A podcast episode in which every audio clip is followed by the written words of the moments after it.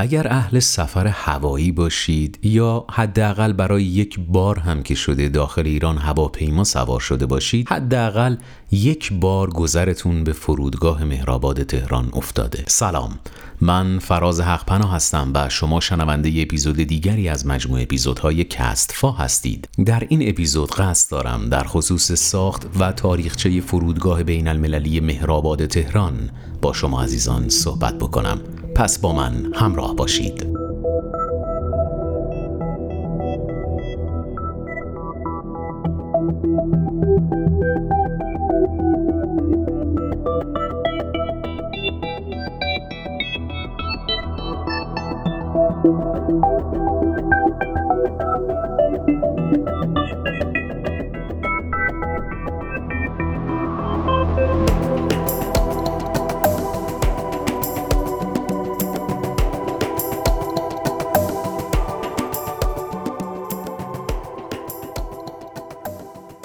منطقه‌ای که همکنون فرودگاه بین المللی مهرآباد در آن قرار داره در زمان قاجار روستایی بوده است به نام حسین آباد و در تملک حاجی میرزا آقاسی صدر اعظم محمد شاه قاجار بود. حاجی میرزا آقاسی حسین آباد را به ناصر الدین شاه هدیه کرد و بعد از مدتی جزو مهریه اسمت و دوله دختر ناصر الدین شاه شد و بعد از اون اسم مهرآباد رو به خودش گرفت. در سال 1304 در دوران سلطنت رضاشاه حق انحصاری هواپیمایی به شرکت هواپیمایی آلمانی جونیکرز واگذار شد و پس از تأسیس باشگاه خلبانی با 20 فروند هواپیما در سال 1317 عملا فرودگاه مهرآباد به دست آنها بنا شد در سال 1325 اولین گروه خلبانان نیروی هوایی ایران به آمریکا اعزام شدند و پس از آن نیروی هوایی در سال 1328 با هواپیماهای F86 و T33 در مهرآباد کار خود را آغاز کرد. رشد هوانوردی و عضویت ایران در سازمان ایکاو منجر به رشد روزافزون صنعت ترابری هوایی مسافری و باری در فرودگاه اصلی ایران یعنی مهرآباد شد. در سال 1332 طرح نیمه تمام فرودگاه مهرآباد پس از صرف 55 میلیون ریال از وزارت دارایی به وزارت راه واگذار شد. وزارت راه نیز به دلیل متوقف شدن همه عملیات های عمرانی کشور طرح را به مدت 27 ماه نیمه کار رها کرد تا اینکه در سال 1334 سازمان برنامه اعتبارات جدیدی را برای تکمیل این کار اختصاص داد. سی تیر 1337 مطبوعات به نقل از مسئولان مرتبط نوشتند. اطلاع حاصل شده است.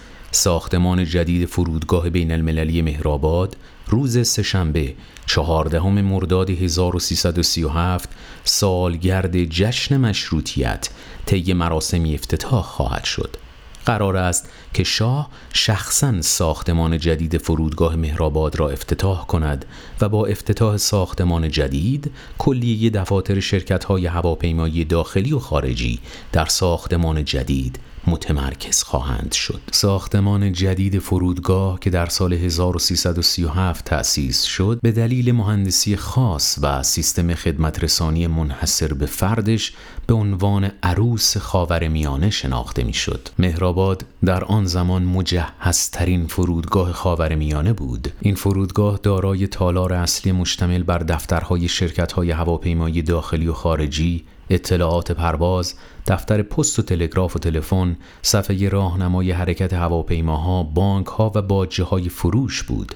در قسمت شرقی ساختمان برج مراقبت قرار داشت. برج مراقبت فرودگاه مهرآباد در ده طبقه و چهل متر ارتفاع ساخته شده و نمای خارجیان از سنگ گرانیت و شیشه است. همچنین این برج دارای 150 متر مربع فضای مراقبت پرواز، 225 متر مربع فضای رادار و 225 متر مربع فضای تجهیزات ناوبری است. هر طبقه با 120 متر مربع فضای اداری و عملیاتی، 300 متر مربع ساختمان سایت رادار و 1200 متر مربع در چهار طبقه و ساختمان تسهیلات است. از کسانی که در ساخت و توسعه پایانه های بین المللی این فرودگاه نقش اساسی را ایفا کردند می‌توان ویلیام پیریرای آمریکایی را نام برد که به همراه چند شرکت دیگر در سال 1972 به فرودگاه چهره جدیدی بخشیدند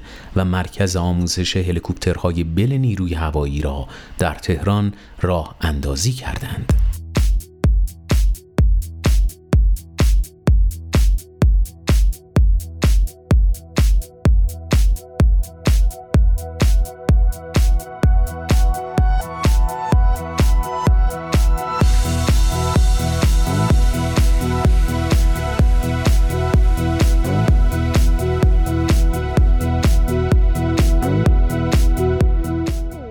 فرودگاه بین المللی مهرآباد تهران دو خاطره بسیار تلخ را در دل خود به یاد دارد. در نیمه شب 13 آذر 1337 که بارش برف سنگین مهرآباد را به ارتفاع نیم متر سفید پوش کرده بود این حجم برف موجب سنگین شدن سقف و فرو ریختن آن بر سر صدها مسافر و پرسنل فرودگاه شد. تا ظهر چهارده آذر حدود هفتاد جسد و دهها مجروح از زیر آوارها بیرون کشیده شدند و خاطره بسیار تلخ دیگران. ساعت چهارده و پانزده دقیقه روز سی و یک شهریور ماه 1359 اتفاق افتاد. در بعد از ظهر همین روز سه فروند میگ 23 رژیم بعثی عراق فرودگاه بین المللی مهرآباد تهران را مورد حمله قرار داد و بدین ترتیب جنگ و تجاوز عراق به ایران آغاز شد. فرودگاه مهرآباد پس از فرودگاه شیراز، بندر لنگه، قلعه مرغی و فرودگاه خرم‌آباد پنجمین فرودگاه ایران است. در سال 2015 میلادی 132245 نشست و برخاست هواپیما در این فرودگاه انجام شده است و 111 میلیون و 107 هزار و 822 کیلوگرم بار و 16 میلیون و 327 هزار و 359 نفر مسافر از طریق آن جابجا شدند.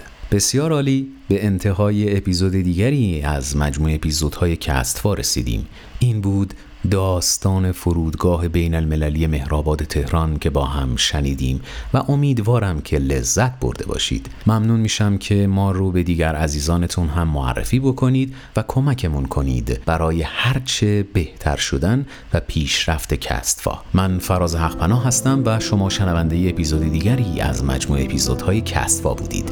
تا اپیزود دیگر خدا نگهدار.